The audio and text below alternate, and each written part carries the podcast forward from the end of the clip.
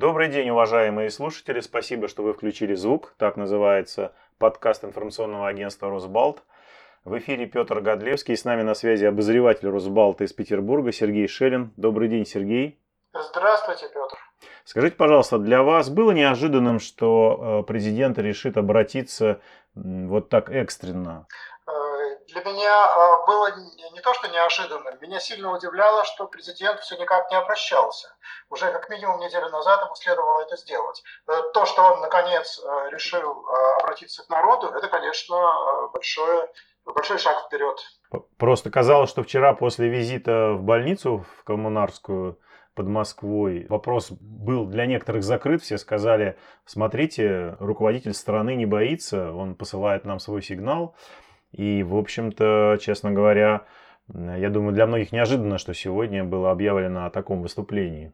Ну, э, может быть, я попал в меньшинство э, наших граждан, но мне как раз именно вчера показалось, что такое выступление назревает, потому что Владимир Владимирович Путин, по-моему, всерьез обратил внимание, наконец, на то, что в стране началась эпидемия, поговорил со специалистами вот, в коммунарке, и, видимо, следовало ждать каких-то откликов с его стороны. Вот они и прозвучали.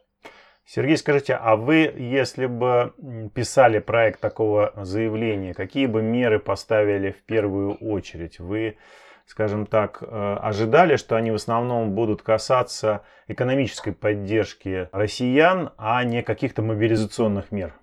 Вот вы знаете, этого я как раз и не ожидал. Э, я ждал э, трех примерно вещей. Э, во-первых, э, отмены каких-то э, протокольных, хотя и важных для властей мероприятий, ну, как минимум переноса плебисцита, а возможно также и отмены парада 9 мая, потому что в некоторых соседних странах, например, в Казахстане он уже отменен. Это состоялось частично, плебисцит отложен.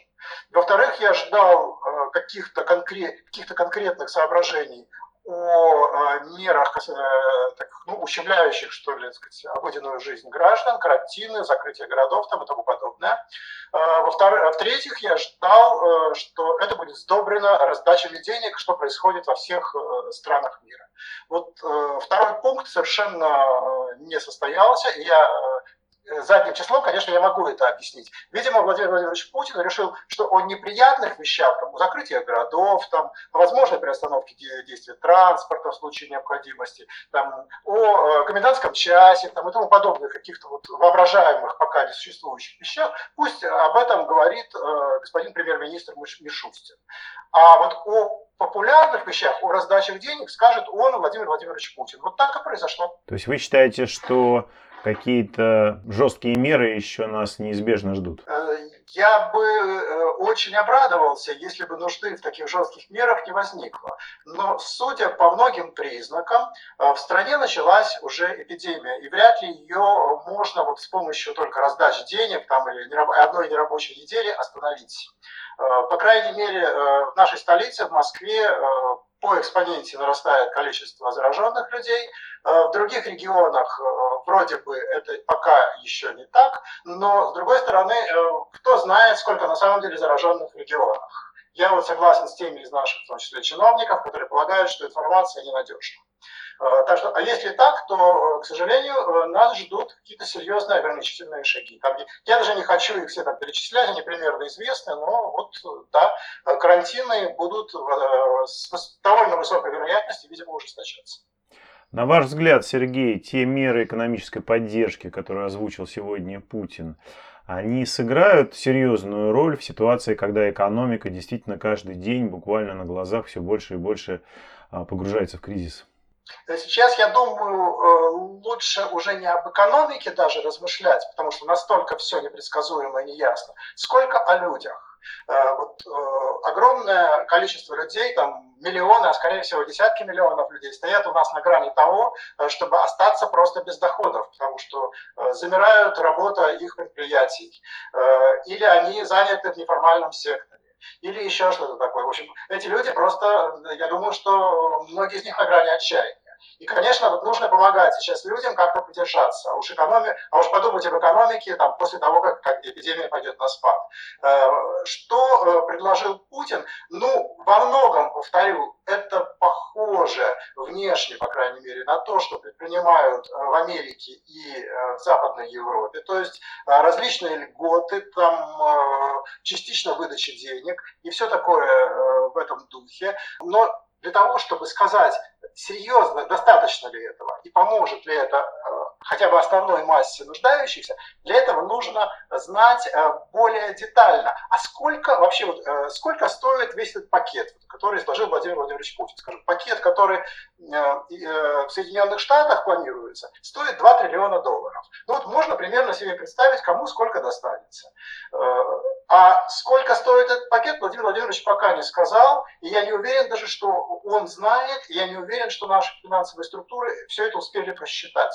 То есть, и, потому что э, когда речь идет о каких-то конкретных мерах, то почти у каждой меры есть какая-то оговорка. То есть, что ее, э, если деньги дают, то дают там не, потому, не каждому, там, а если он докажет, допустим, что он там, беден, или если он докажет, что у него э, какие-то бескрайние обстоятельства. И, то есть ему придется вступить в какое-то длительное общение, совершенно неуместное сейчас, вот, в форс-мажорных обстоятельствах, длительное общение с нашими э, чиновными структурами. Поэтому, э, с одной стороны, возможно, это и подействует, возможно, это и э, скажется нормально, на, э, ну, по крайней мере, поможет людям э, в трудный момент, но в какой степени, вот, я бы не стал строить слишком точных предсказаний. Да, наверное, сегодня это сложно, тем более, что если человеку нужно будет доказывать, непонятно даже кому. Многие госструктуры сейчас, наверное, уйдут на карантин, мне кажется. Да, да, да, я с вами согласен, что общаться сейчас с какими бы то ни было структурами государственными, наверное, э, это добавочное горе для человека. И так не такая же большая радость, как может показаться на первый взгляд общаться с по разным поводам. А тут особенно они, они, тоже, они тоже люди, они тоже уйдут на удаленку, они тоже будут стараться э, ничего не делать. Э, у них тоже будет э, нерабочая неделя, между прочим. Поэтому, скажем, там у человека банкротство, ему нужно будет, человек не может платить долги, да, ему нужно будет доказать, что он действительно не может платить долги по кредитам. Это, возможно, возможно, это будет легко доказать, возможно, это будет трудно доказать. Вот практика покажет, насколько велики эти льготы. Да, тут на самом деле мне кажется, очень много зависит от позиции тех структур, которые неизбежно будут задействованы в реализации всех этих предложений президента. Я имею в виду не только государственные, но и частные. Потому что мы понимаем, а, один и тот же, вернее, мы понимаем, что одно и то же поручение один банк может выполнить таким образом, а другой совсем по-другому отнестись. Вот э, последний, наверное, вопрос. Э, вам не кажется странным, что именно сегодня Путин заговорил о доходах, уходящих в офшоры, о том, что необходимо повысить налог, э, что он слишком маленький. То есть такое ощущение, что вот до тех пор, пока не разразилась пандемия, об этом э, президент не размышлял. Я почти не сомневаюсь. Э, почти не сомневаюсь. Вот э, то, что касается офшоров, это домашняя, то, что называется домашняя заготовка.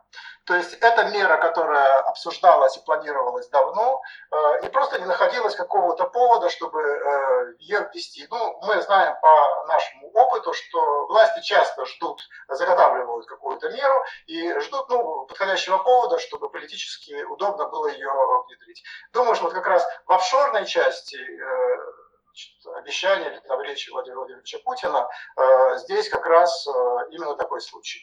Э, в то же время я не могу сказать, насколько сильно это ударит по интересам значит, наших миллионеров долларовых. Ну, в общем, честно сказать, я готов мужественно пережить значит, эту их проблему. Значит, пусть платят, в конце концов, налог. Не думаю, что это такая ужасная вещь для них будет. Да, но тут есть еще мера была, я помню, озвучено сегодня о введении налогов 13% на доходы от банковских вкладов и ценных бумаг свыше, свыше 1 миллиона рублей. Это уже может коснуться тех, кто еще все-таки принадлежит к не до конца исчезнувшему среднему классу в таком европейском, что ли, понимании.